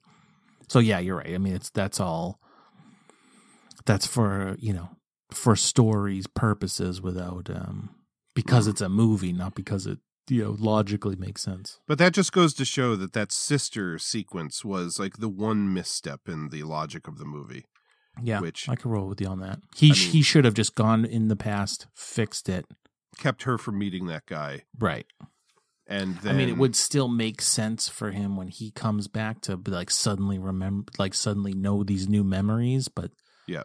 then yeah, it doesn't hit the same with the kid. But hmm But I mean, that kid element is important to the end of the film because, like, his Yeah. big decision he has to make is basically once he has once his child is born, he Mhm. now knows that child, right, and if he goes back in time to before that child was consummated, or even uh, born because it doesn't even like the consummation doesn't. I don't. know, It's almost like that doesn't matter because Well, the consummation is what matters because right, but he doesn't when- know it yet. Like he doesn't know that child until it's born. So yeah, he, can go back to before it was born, but if he goes back to before they had sex nine months earlier, then the actual, as we mentioned, the sperm that creates the child will then create a different child. So that's like a Right. no no. So like once they have a kid, he can no longer safely go back in time to before Mm-hmm. they had the kid. And then he finds out that his father is dying. Mhm. But with this power, he'll always be able to go back in time and see his father again Mhm. until his wife decides they want to have a third child. And then he realizes once we do this, I'll have a nine month like Yeah. window before I can never see my father which is like again. which is great, which is so good. It like makes the movie really in the yeah, end. it's such a brilliant, dramatic. it's it's such a good element. idea. It's so good for the script. And then Millsy, it like this is at least the third time I've seen this movie. It gets me every time. Bill Nighy is so good, and like the two of them sell it so well when Domhnall comes back and his dad can just see it on his face, like, oh, Mm-hmm. you know, like the acting is so good there. It like gets me every time. Yeah, it's great. Yeah, it's just when when he's when he they both know why he's there at that time. Oh man, kills me. Mhm. Yeah, the writing is just so clever and relatable, and uh, the movie is just so much of a delight to watch. It- hmm uh, again, the thing that I keep going back to, and I don't know really how to put into words, is that the time travel is never used like a smoking gun against the audience. Right. And I love that about it. It's just an element for the story, and it adds enough weird intrigue that it makes this kind of film more interesting to me. But then mm-hmm. all of the elements that would make a great romantic film without any sci fi stuff are so good that it's just like a Yeah. one two punch. This it really movie. is. Yeah. And I just I just like that like the the the the the f- time travel like rarely fixes anything in this movie. Yeah. You know what I mean? Like he he gets like good things happen from it, but like it, the fix isn't there. You know, he, he's not able to fix his sister. Like even when he meets Mary for the first time, like that he loses that completely because he has to go to the play. You know that whole thing. Mhm. Like you can't really fix it that way either. Like there's so many instances where like you know any other movie it would like it would just be the easy the easy way to fix any kind of scenario Yeah. he does he doesn't do it in this movie he has to like work around it so hmm i love it this is excellent Yeah. It's great. it's a joy to watch tugs at the heartstrings So I thought this was interesting. Uh, Richard Curtis said that the way he came up with the idea for this movie, because again, he's not like a science fiction guy necessarily. I mean, he did that Mhm. movie about the Beatles, the everyone forgetting the Beatles, which is kind of in the same Mhm. sci-fi, but not like super sci-fi ballpark as this. But right he said he was at lunch one day having a conversation with a friend, and they were talking about if you found out that you only had 24 hours left to live, what would you want your last day to be like, or what would you want to do on your last day? And when posed with a question like that, I feel like most people think of some fantastical thing, like Mhm. I want to go skydiving or this or that. But they both basically came to the decision, you know, I would just want it to be like a nice, normal, happy day, like nothing crazy. And Mm. then he thought, man, wouldn't it be great to make a movie where the climax, like the thing that the person Oh. is striving for, is to Yeah. just live a happy, normal life? Mhm. And the way that he came upon making that like a goal that is possible to achieve is to give someone a power that allows them to do anything they want and then come to the decision that what they really want is to just live like a normal happy life with Yeah. the people he loves so good I just what a what a great like weird way to come Mhm. backwards to this idea i don't know This is like one of my all time like favorite instances of like we said earlier, like watching a movie at random and it being like like being a life changing event. Like yeah. oh just love it. gotta go ahead and talk about it now so rachel mcadams Mm-hmm. She's in She the likes time, time travel. She said in an interview on this uh, movie that she's not like into time traveler sci-fi, which is crazy to me Mm-hmm. because she is the romantic interest of a man who travels in time in The Time Traveler's Wife. She's the romantic interest of a man who travels in time and about time. She's the romantic interest of Owen Wilson's character in the Woody Allen movie Midnight in Paris, where every night at midnight, Owen Wilson is transported back in time to the 1920s Paris. Didn't even know that. and she's the romantic interest of Doctor Strange, who is the wielder of the Time Stone Mhm. and uses it to go back in time and change time and whatnot in Doctor Strange. How fucking bizarre is that? It's bizarre. And then, did you catch this? Because we just watched both this and The Time Traveler's Wife. How is she proposed to by her love interest in both movies? Um. Well, in about time, it happens when he, when they're in bed, or she he wakes her up. Yep. And in The Time Traveler's Wife, I'm blanking on the time traveler's wife. she's asleep in bed and he comes and wakes her up and proposes to her while she's like half asleep. really? In both fucking movies. Oh shit! I forget that from Time Traveler's Wife. That's How crazy is that? Like that's such a weirdly specific thing to happen in both movies. It is. I wonder if, I like, on About Time, she's like, "Man, again? I don't know. Damn." But like, yeah, I watched uh, Time Traveler's Wife first, and then the next night I watched About Time, and when it happened, I had forgotten how it happens, and I was just like, "What the fuck? It, it's the same thing." oh, I love it. Oh, I love it. like, I can only hope that in Doctor Strange and the Multiverse of Madness, uh, Stephen Strange I mean, proposes to her, Better.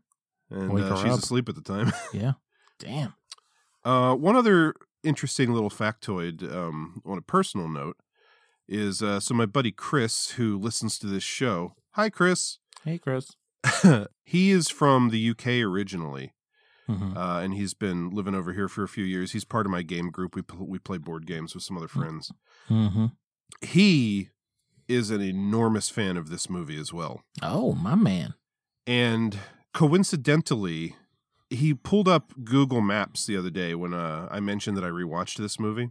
Mm-hmm. and he was showing me where the filming locations were for the the family home in this like on the uh, on that like hillside Yep. and the beach that like the uh, Bill Nighy and um when they go back in time and it's like Yep. him with Domhnall Gleeson as a little boy walking on the beach Mhm. uh those are like not right next to each other but they're like further down the road from one another my friend Chris used to live uh, he said five like a five minute drive from both of those places Come on. and before the movie he had a friend who was like taking care of that house for What? whoever owned it and chris had been in that house That's amazing. and he has been to that beach as well Holy shit. and like so then movie comes out he sees it absolutely loves it and is like wait a minute i know where this is i just thought that was super fucking cool I mean, imagine. I've never had anything close to that. Yeah That's awesome. All right, Mhm. Chris. Maybe we should have him on this episode. Damn. well, maybe we can rope him in one of these days Oh, there we go. And uh, finally, this movie only cost twelve million and made eighty-eight point five in the box office. Even better turnaround than Time Traveler's Wife. Look at that. Yeah, lower box office, but better numbers. Yeah. So I think what you and I are saying is, if anybody's lis- listening to this and they haven't seen About Time, it's about fucking time you did. Yeah. I mean, this is like top triple threat movies for me. I love it. I'm with you. Uh, final film Final film. from 2016. We have Your Name.「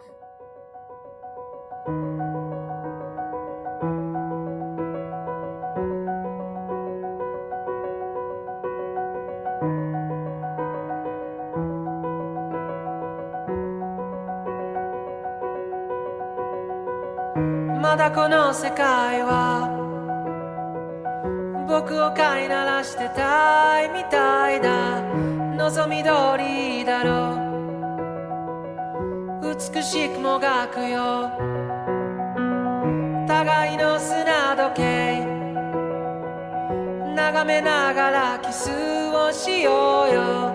さよならから一番遠い場所で待ち合わせよう。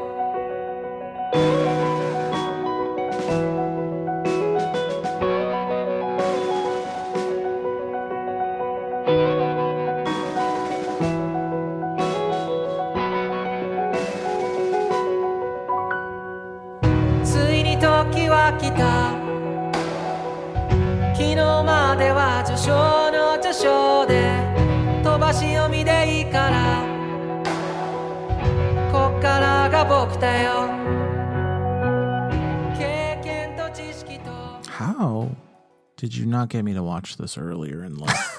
I mean, I told you how good it was. Holy shit. Yeah. I- I mean, we'll, we'll get into it like we do with Storywise. Millsy, this fucking movie looks amazing. Yeah, I mean, I remembered that it looked incredible from the first time I saw it, and you know, in the interim, like just recently, we did um our sci-fi anime episode. I don't Mhm. have the I don't have the binary in front of me, and I can't remember it off the top of my head.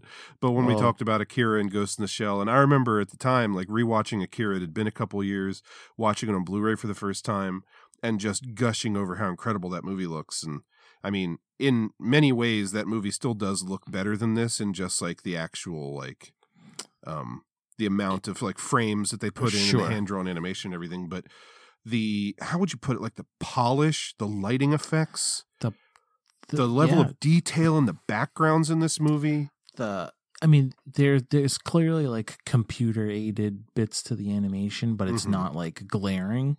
But Yeah, it is it's next level amazing. Like objectively, you could tell me someone could say that your name is the best looking anime movie of all time, and I wouldn't argue with that person because it looks Yeah. fucking phenomenal. it is a feast for the fucking eyes. This movie. So I don't own this, or well, I'll say I didn't own this. oh, It was well, it was four dollars to rent or five dollars to purchase on Mhm. Amazon. So I just went for it, and holy shit, I'm glad I did because like this is something you could just put on and just like you could just melt into watching it because it Yeah. looks so amazing. I mean, this movie would make a great like uh screensaver. Just every Totally. frame of the movie is incredible looking. I mean, it's just like you. I found myself like not taking my eyes off the screen for a second because it's like they they'll even show you just rolling hills outside of a train car, and it looks like the best thing you've ever seen. Yeah, it's honestly stunning how incredible it this really movie is. looks. And like you said, it's like the polish of it, where like something like Akira is like that more like old school animation, like all the little bits of gobbledygook that we love. hmm Which not to say it's not polished, but then when you just see something like your name and it's like it just feels so like modern and fresh. This won't apply to everybody, but this is kind of how I perceive it because we're big comic fans. Mm-hmm. My favorite kind of comic book art is like drawn, inked, like line work with then colors on it. So, Mhm. like you know, like Bernie Wrightson or uh, Richard Corbin or Moebius or whoever, like pen on paper, lines creating an image, and that's kind of what I see when I look at Akira. Is just like the involved character animations and being able to see the little flaws, but knowing that Mhm. it's all hand drawn. And then this movie, it's more like a digital painting where Right. you know, digital comic art isn't my favorite thing, but uh, it's not my preferred style of comic art. Mm-hmm. But there are artists like Artgerm and some other guys Right. who just Artgerm's a great example. You see their stuff and you are just I, like it's like I don't do digital painting myself, so I don't even understand how they make it look as good as they do. Mm-hmm. But it's like you'll look at one and just be like, "This is fucking gorgeous," and that's Right. this movie compared to Akira. It's Yeah. like Akira is like a um a technical marvel to me because I more understand how it was created, and this is just I'm watching it. and It's like fucking magic because I I I have no idea how much of it is CG and how much computers are involved and everything, but it's just the final product is just mind blowingly Yeah. gorgeous. and in both instances it's like how, uh, this was made by man how was how long did this take you know yeah.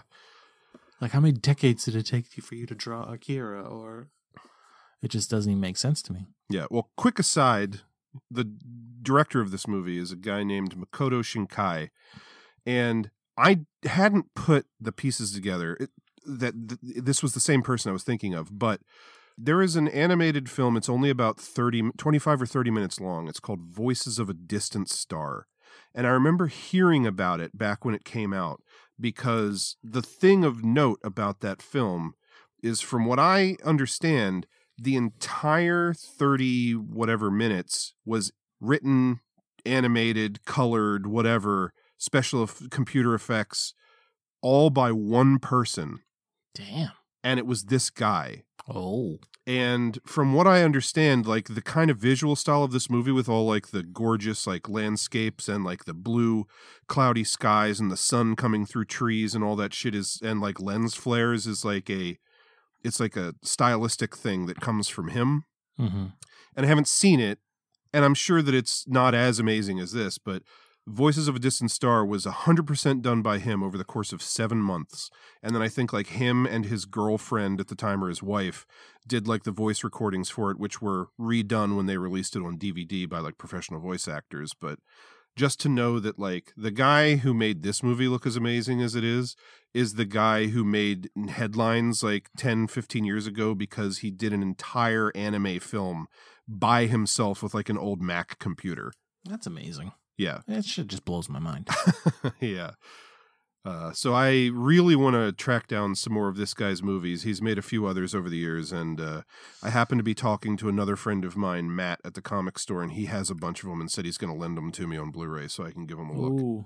Yep. You have to let me know. Yeah, but uh, yeah. So the movie itself, did what, if anything, did you know when you went into this? Absolutely nothing.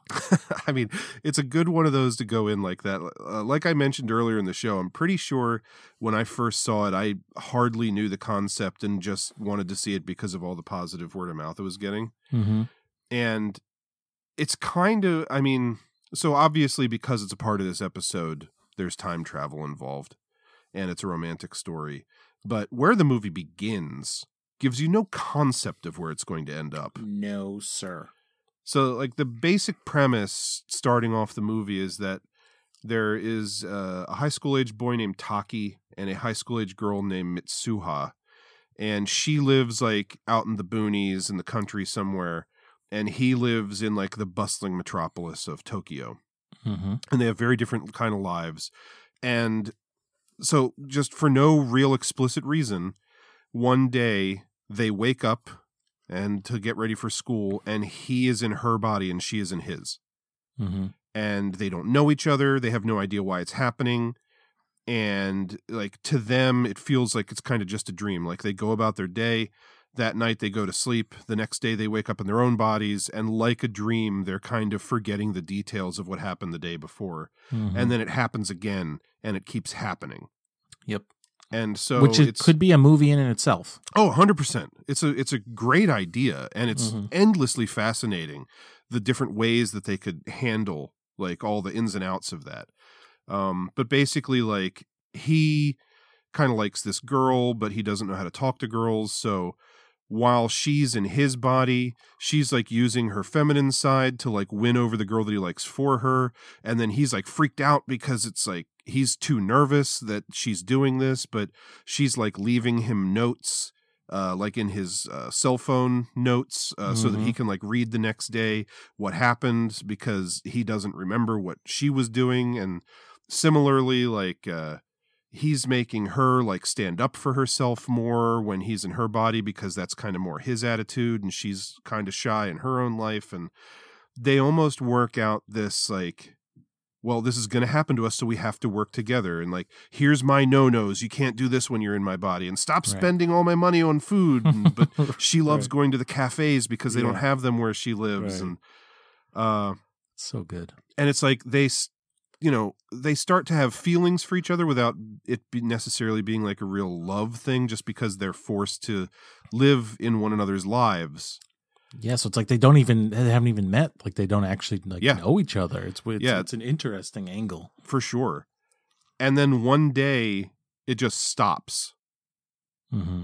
like it, it then like the movie in the beginning it kind of focuses more on her a little bit like you open on her and then at some point the connection breaks and it starts to focus solely on him and i mean it's the nature of the podcast we're we probably pretty much got to spoil everything right I mean, this is one of those ones. It's like I want so many people to watch this movie. and experience it So for good. themselves Um, you know, well, I mean, we probably don't have to spoil it completely by just saying like you know, there's a, a course of events stops them from swapping bodies.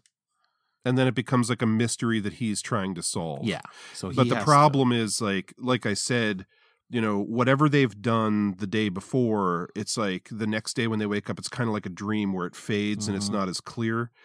And so it's like he is now determined he wants to try and physically go find her because their connection is broken.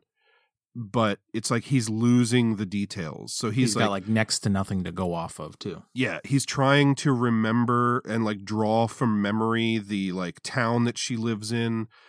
And like, so he decides he's going to like go there, but he doesn't exactly know where it is. So he's just like going around showing people, you know, the drawings and, uh, eh, yeah, I mean, we can, we can try to avoid it, but like from there, like it's already fucking fascinating. Mm-hmm. And from there, it just gets like even more incredible.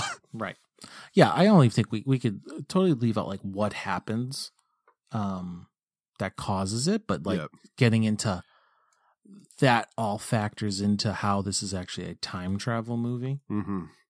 Um, It's a, b- a brilliant use of time travel. oh god, yeah. And you don't see it coming. Like, even, you know, if you're listening to this review and then you go watch the movie, you'll obviously know that there's time travel, but I doubt you'll realize what's happening until they kind of insinuate it and tell you halfway Well, through that the movie. that was me watching the thing because Yeah. I'm like, I know there's time travel in there somewhere. But yeah, I mean, it just delivers. It Mhm. delivers on such like a a bonkers premise. If you think about it, Yep. like something you would only see in an anime, probably.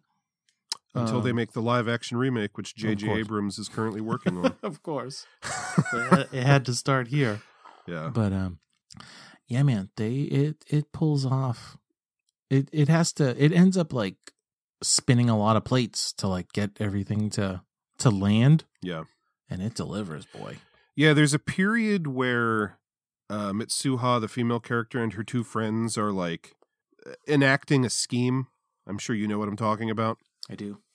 There's a point there where I- feel like on a rewatch, I had forgotten like a lot of the details. I was like, hmm, this isn't going exactly how I remember, and I'm not sure how much I'm loving this. And like those fears are all, you know, swept away moments, like minutes later. But Mm-hmm. there's it's just I don't know. It's it's such an incredible storytelling path that it takes you on It, because it the movie is one thing, and then they introduce a whole new concept, and then it becomes a different kind of movie for a little while, and then Mhm. the ending. I mean, it's very somber and like you know listful. it, it it got me that final scene. Mhm. Oh, oh, Millsy does it get me? Yeah. If I had to name like the one thing I don't love about the movie, it's the couple of uh Japanese pop songs. Oh yeah, that doesn't even didn't necessarily like register so much with me. There's a couple parts in the movie where it kind of goes montage and you're Mhm. just seeing a bunch of stuff happen and I was even curious Such like, an anime thing. Yeah, I was, even curious what are these songs because they seem like Japanese pop songs, but they're in English. And then Mhm. come to find out in the English dub of the movie, the uh, the Japanese band that did all the original music for the Japanese version of the film actually like wrote and recorded American or English Oh. language versions of their songs for the film. actually makes sense. Yeah. But yeah, that's that. I mean, kind That's of that's the only thing. Like they're not even that bad. It's just it feels a little man, but unusual. Millsy, when they just say, "Can I can I ask you your name?" Oh, yeah. oh, this was so good. They they just sell it so well. hmm I just love, you know, there's so much about like Japanese heritage and the Mhm. different folklore and whatnot of honestly yeah. probably many different areas. Like, Oh yeah, so the city that Mitsuha lives in in the movie is not a real place, but it's influenced by a real place that the director of the movie had been or grew up or something like that. Oh, Okay. And like, I wonder, like that whole thing about how they make the um the wine by like chewing up the the rice The- and then spitting the liquid out and letting it ferment and then it becomes alcohol like i'm sure that's a thing that's done different places but like the way they really make it feel like it's part of this region or whatever and then that like shrine or whatever it is like out in the wilderness with like the big rocks where they leave the stuff and Mm-hmm. how that factors into everything. Uh, just all that stuff makes it feel so rich and lived in, and just all the details in like the like the style of that town and just like how there's little bits of technology infused with the really old school feel of everything and Yep. and then you have the scenes in Tokyo where it just feels like they spared no expense making it look like 100% realistic with all the Totally. details there and It's just yeah, the, the every every shot in this movie is like fully detailed. yeah it's incredible uh, It really is. I mean, It makes me think of like um I remember when they did uh when the Wachowskis did the live action Speed Racer movie. mhm. They were talking about like how are we going to make it you know, we, it's live action but we want to make it feel and kind of look like a cartoon. And the way they accomplished that is that typically in live action if you're focused on a character in the foreground or the midground then like part of the background is blurry because your foc- your focal point is in the middle or the Mhm. foreground but they used like computer techniques so that at all times every plane of existence is in uh, focus. Mm, so like stuff in the foreground because in the cartoon everything's drawn and it's all like Right. photographed flat so everything is in focus. And like this movie it's like they never spared any expense on the background because you're not going to be focusing on it. Everything like you said is just like fully realized. And so at any time you can just take your eyes off of what's happening and there's something incredible going on elsewhere. It- there's always like three planes moving. You know, Yeah. either in parallel or separately. Like it's just there's movement in every every shot. It's and there will be like dialogue while they're standing in the woods and then it just cuts away to a close up of like dewdrops falling in a puddle and leaves falling and everything just looks like how much Yeah. fucking reference did they use for this Right. Like or they'll be in Tokyo off. I love it. as an establishing shot and they're like let's just show a down shot of this incredibly busy train station like all the trains coming and going in bird's eye view it's just Like Yeah, that it's- level of like of, like baller status to be like, yeah, we're just like we're just gonna show off. Like I love it. yeah Get after it. yeah it looks amazing the characters are great um I mean, this is like, this is one of those ones where it's like, I, I almost don't like, I don't want to say too much because you just, if you're listening, watch this goddamn thing.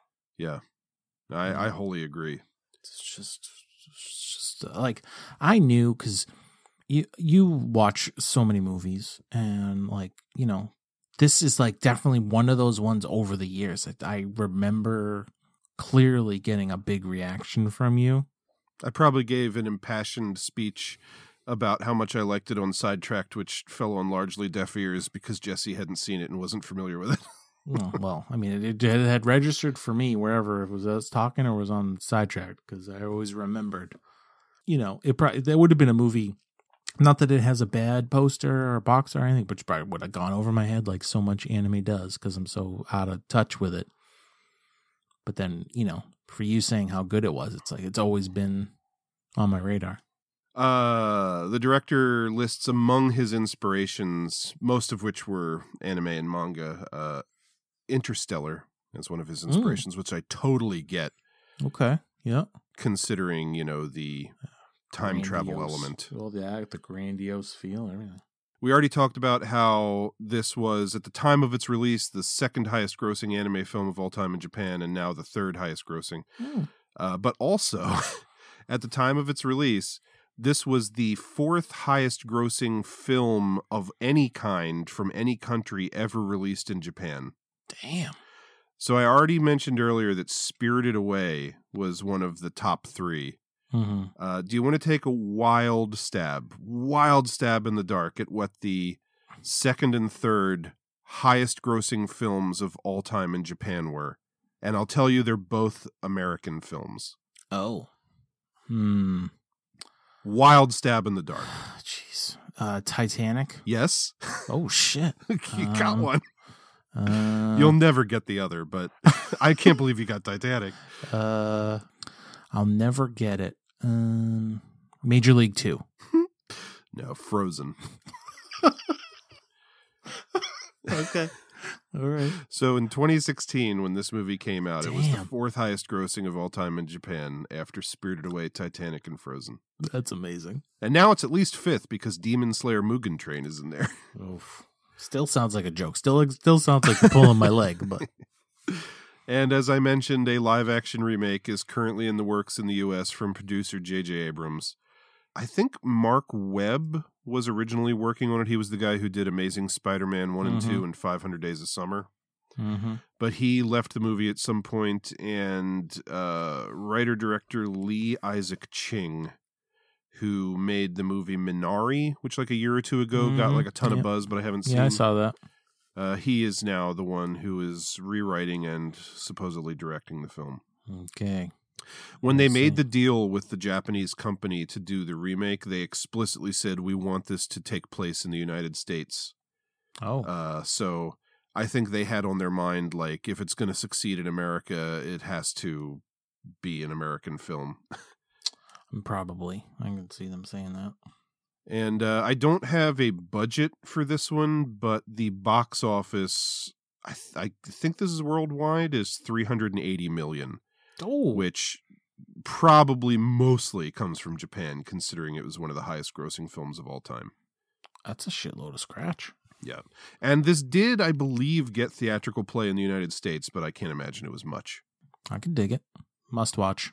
Yeah, uh, this is one of those instances where I watched this movie like five years ago. Maybe would have watched it again someday, but uh, I'm so glad that the podcast Oh, God, Random yeah. Number Jenny just Mhm. brought it around again because Yep. it was just so great to re-experience this movie again. Yeah. Now I, I mean, this could be something I'll put on the background. I got it picked it up for short, short money, so I'm, I'm Yeah. glad. Yeah, I got to track me down a Blu-ray of this one. Yeah, man. I'm actually surprised you don't. So, Let's talk some posties. All right. Starting off with Time Traveler's Wife. Uh, this is a visual thing that doesn't play into the movie much, that but that I do really like. Is during the end credits, the uh, kind of super fuzzy, like blue and orange Hmm. sparkles look. I mean, blue and orange is has been hot in the streets for movie posters for quite a bit. Yeah. Um, But And like it- even even like I say in the movie during the end credits, that shit's going on in the background, and uh, Yeah. I, I really like the cut of its jib. yeah. I mean, it's not bad. I mean, this could literally have any title, and you'd Yeah. be like, okay, hmm you know, it's two people in love. Yeah, this could be the Notebook. Presumably, it could be anything. It could be Um, anything. It's you know two people. They're obviously in love. He's laying on top of her. This could be your name, the Yeah. the American movie poster. hmm But you know, uh, uh, is there anything particularly incredible about it aside from just the you know the cheap shot of having that orange and blue Mhm. in the background? Not necessarily, but uh, I don't know. It's it's fine. You know what? Actually, I and I we don't see a lot is the credits are kind of uh, justified on the right there Yeah. in that negative space, which like normally we don't. Yeah, you never see that, which I actually like. hmm I All mean, right. the the title is also over there on the. It, it is weird. It looks like it's supposed to be a uh, landscape poster, but they Mhm. just turned it on its side, Right. and then we're like, "What do we do with the text?" well, here we go. You know, I I don't hate it. yeah, I mean, I, wouldn't hang it up in my house, but it's not the worst thing. Yeah, the thing is, you know, one of the one of the things I feel like we typically judge posters on is, you know, what does it say about the film? Does it give you an impression of the film? And not really, but uh, Mhm. you know, Knowing this movie, what could they even put on the poster besides just Eric Belinda kind of phasing out of in and out of time, maybe? But Uh, you know what it should have been is just like imagine a wide shot with from behind a little eight year old girl standing in a meadow, and then like past her, being covered up by her, is just naked Eric Bana who's half disappearing. I mean, that would be a thing. That'd probably be a bad campaign, but That'd be a thing. even if you know what, here's a question: Why didn't they do this? Why isn't he partially disappearing in this? Oh, I mean, shit, Millsy. Like, why isn't his hand that's on her arm like partially disappearing? I mean, his whole back side, that side of his face, and part of that arm should be. Like You- that doesn't damn right. necessarily scream time travel, but immediately that's like, okay, It's there's something. something. weird supernatural sci-fi about this. Right. Because like you already, no one's gonna, you know, you're not fooling anyone with that name. Some people gonna know. yeah. Hmm. That good that's what I would have done. Like the poster would be uh, great, honestly, like almost perfect if it if it had that. hmm I think uh, Rachel McAdams got to be a big draw, especially between this and the About Time, because she's front and center on both. Yeah. Well, I mean, I just I think it's just in in you know it's a movie about a relationship between a man and a woman. So typically, what do they do? They just plop them front and center. No, I just mean like it's it's her. She's the, clearly the focus. Especially like I couldn't. If you didn't tell me that was Eric Bana, I wouldn't necessarily just like know immediately. no, me neither. You know, Dom and his, it's like a little better, but it's like him side view, it's her frontal. Like, You know who? Like, You know who uh, Eric Bana actually looks like because it's kind of a down shot and his eyes are closed. He looks like the guy from uh, what was that Buffy the Vampire Slayer spin-off show? uh, Bo uh, Angel. Yeah, Yeah, he kind of looks like that guy to me. yeah, I could see Uh, that. David Boreanaz, Boreanu, is that his name? Yeah, yeah, something like that. Kind of looks like that. No, totally. I'm with you. But yeah, bouncing over to About Time. Similarly, nothing about time travel on here. And the thing is, with that title, you'd never even know. Yeah, totally. I mean, this tagline, what if every moment in life came with a second chance? I mean, you could try to connect some dots there, but Mhm. I mean, tagline kind of unnecessary even in this Yeah. image. yeah, oh, yeah. But yeah, this is just like a moment from the film. I mean, you get the impression that it's like a romance. They're happy despite the fact that it's raining, so it's like mm-hmm. you kind of get your tone a little bit. Yeah. I mean, plenty could be done to. It's not the worst image, but Yeah, I, th- this movie looks so good. You could have taken just about any moment from the movie. It didn't have to be this one from their wedding day, which you wouldn't even Yeah. know is a wedding because she's wearing red. I feel, but right. Also true. It's fine. I just feel like if it was like a more generic movie, what they probably would have done is just like a wide shot of him sitting dead center on that bench in the uh, museum with like a big Mm. picture of Kate Moss behind him. Mm-hmm. Yeah, that's a good point. like that that feels like more of just the generic movie thing to do. Yeah. But I don't know. I don't think this is mind blowing as a poster is concerned, but Yeah, it, it's not. it's fine. Mm-hmm. And then your name, I mean, it's a great, attractive image. It, you know, there's an element to the image that we didn't really go into so as not to spoil anything that you wouldn't Mhm. really know what it means until you watch it, which I Mhm. like. Yeah. Like that shape at the top is kind of a recognizable, kind of unifying cue. image to go with the movie. Yeah. If anything, I just wish the figures were bigger. Yeah. This is another one where there's a lot of different ways they could have gone. Yeah. Yeah, like this despite being like really good artwork, uh I'm I'm not drawn to it as like an amazing achievement in poster design. Mm-hmm. But I mean it gets across like the two different worlds that It they live in and It, it's recognizable, like, especially after watching the movie. Like, mhm. this is just like just a just a taste of how good this movie looks. but if you were to see it like on a shelf or see the poster, would it really make you go like, "Oh, I have to see this?" yeah, it could be anything. Yeah, I would have no idea. You know what I really loved towards the end of the movie that I wish that or, or, like I could see them using as like a interesting design element for this somehow Mm-hmm. is um uh, without saying anything specific during the time travel bit with uh the boy uh he's wearing that red ribbon on his wrist Yep. that becomes like an element of the time travel Mm-hmm. I loved that visually in the movie, and I kind of feel like they could have used that on the poster somehow. Yeah. You know, actually, and some that red would have like played pretty good with the rest of the color on this one. Yeah. That's a good point. Mills are firing all cylinders tonight. I have my moments. Break it down for the people. Yeah, none of these are like the most mind blowing thing in the world. Uh, I, they're all appealing enough. Yeah. Feels kind of weird to give the edge to Time Traveler's Wife, but it's just I kind of I'm with you though. the colors are so nice on this one. I mean, there's a reason it's on a thousand posters since 2002. So Yeah, if a part of his body was disappearing, this would be perfect. But I that, don't would- that I- would make all the sense. yeah, like, I, but like in a void, just judging the poster, like for the kind of movie it is, is it a? Is it? It's not a five star poster. No. Is it a four? Is that even too much? Because like, what is it doing that's special aside from having appealing colors? Uh, realistically, it is a three. Yeah, that's kind of where I'm. I'm leaning. Like, Yeah. it's a three. It's gonna be three. uh Buckshots from her dad's rifle. I'll take it. I'll take it. Oh, I didn't have anything better for that one. But then, I mean, you know, I think I'll, uh, they're they're all going to be threes. I think. I, I think that I'm fine with that. there's nothing great about any of them. There's nothing terrible about any of them. They, they especially besides your name, the other ones definitely have that like designed by committee Yeah, feel to them, but they're they're not horrible on the eyes. yeah. Your name will get three booby squeezes. Oh boy.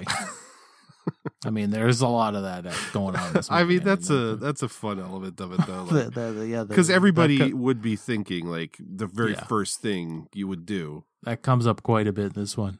if you were a boy and you woke up in a girl's body. Oh yeah. Oh shit. And then uh about time we'll get uh three bites of uh whatever that food was in that dark restaurant that they were in Oh, where you couldn't even see it. Which is apparently a real place. it is. Yeah, like a restaurant where it's completely pitch black inside and all the I'm- waiters are blind. I'm not stepping foot in that place. I ain't trying to go and get murdered in there. No one gonna be able to figure it out. Yeah, I mean, it's kind of an interesting concept, but Well, all right. I'll try anything once. No, okay. We'll get you over across the pond. Man, To- I don't know if I would have guessed this, but from the poster on About Time, it's rated R. No. There's no nudity. What the hell for? I mean, there's probably casual cursing.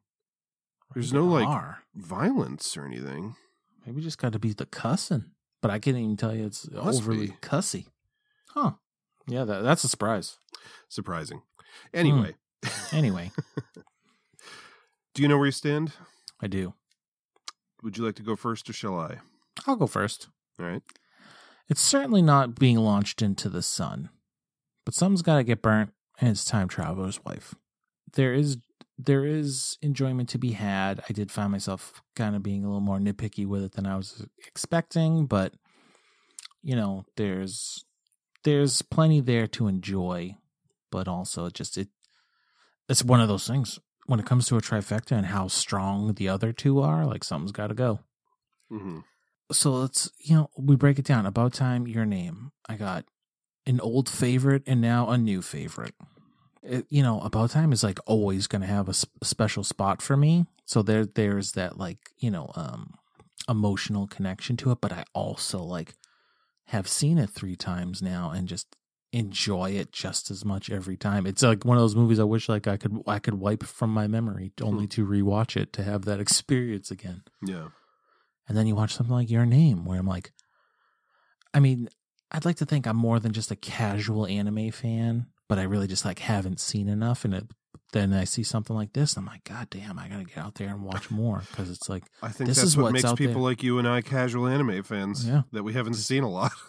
yeah, it's just like it, this stuff's out there, and I I gotta see it, and something like this mind blowing, and even for me, it's like it- it's such a good payoff because I knew you liked it, and it's been like kind of like in our vernacular for a while. It's like always one of those ones to see, and then um, it's kind of just like mind blowing in how good it is. Going with my gut, it's still going to be about time is my buy because it is just to me it is that good and it's that it it means that much to me. I, I you know I didn't even get into it, but it's like you know things I think about like with my life and just like you know the whole like losing of your parents is something that was always a factor for me when watching movies, and this like just gets me in the heartstrings so much that it'll just always it'll always have a special place in my heart because of the emotional factor and because it is just so well made. And then your name would be the borrow, even though I have purchased it because it's it's just excellent. And I could feel like this your name could win could win out in so many trifectas on this show, regardless of what it's being matched up against, because it is that good. Tough competition this episode. Yeah. But it's just to to me about time is is like that special. That it just just just just nudges it out. I want to see the movie where Joe Daxberger has to go back in time and like help Tony take care of his kids or something one evening and then has to come back to the present and find a way to meet Megan a second time because you missed out on that first time the second time around. Oh, that would be wild. I want to see that movie. Yeah. I like it. Yeah, I Here we go. I don't know where you're going. I really love all three of these. Mm-hmm. Like I think recently we did um was it on Bruce to the Future where you came right out of the gate and were like these this is three five star movies. Yeah. And um you know, I I don't know if I would have said that Time Traveler's Wife was a 5 for me the first time around because I had, you know, forgotten so much about it, but I really do truly love all these. I think that the one with the most nitpickable flaws is Time Traveler's Wife. Not that that necessarily makes it a bad movie. Like I still Mhm. can enjoy it perfectly well, regardless of those things. But um, I do think that that is going to end up being my burn. Unfortunately, Mm-hmm. Something's got to go. yeah, and I mean, I I talked before about how I don't feel like there's a reason to have to put uh about time and time traveler's wife in direct competition, but Mm-hmm. when I literally have to put them in direct competition, I mean, about time is somehow the more perfect movie. Mm-hmm. And then similar to you, it comes down to your name and about time, and I mean, they're so different, but also somehow so similar at the same time. Oh yeah.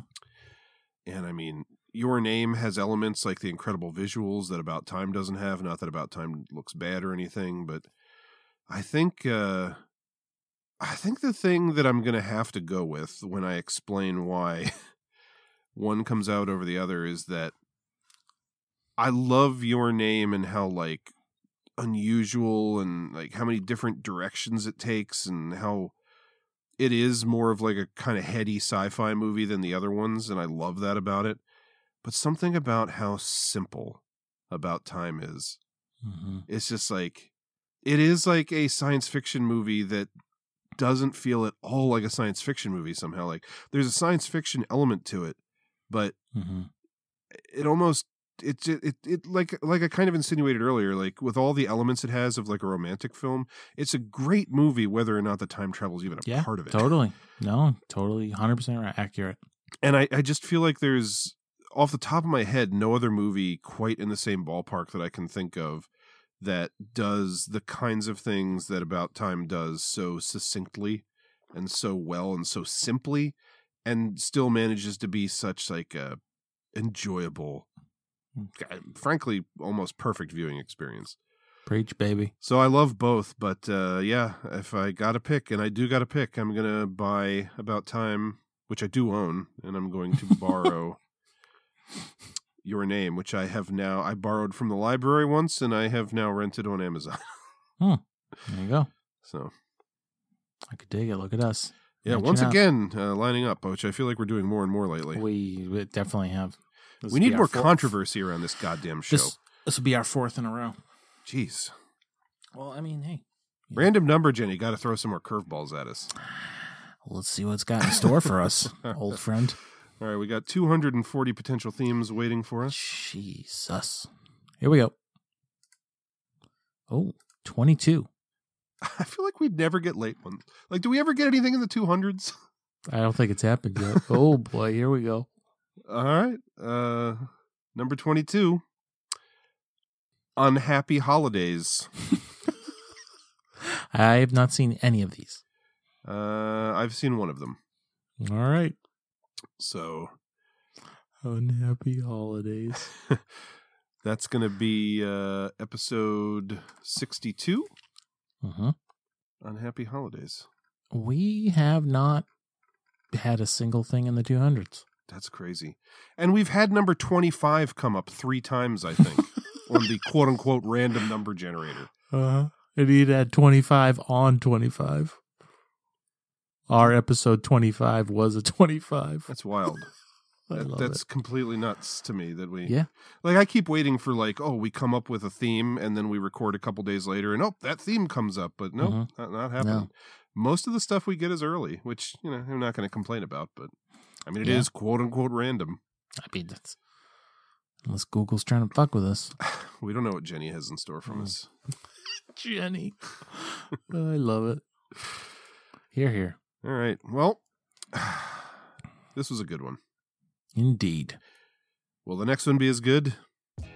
Oof. Who knows? Find out next time on Triple Threat Theater. Until then, my name is Ryan Miller. And I'm Joe Daxberger. Thanks for watching.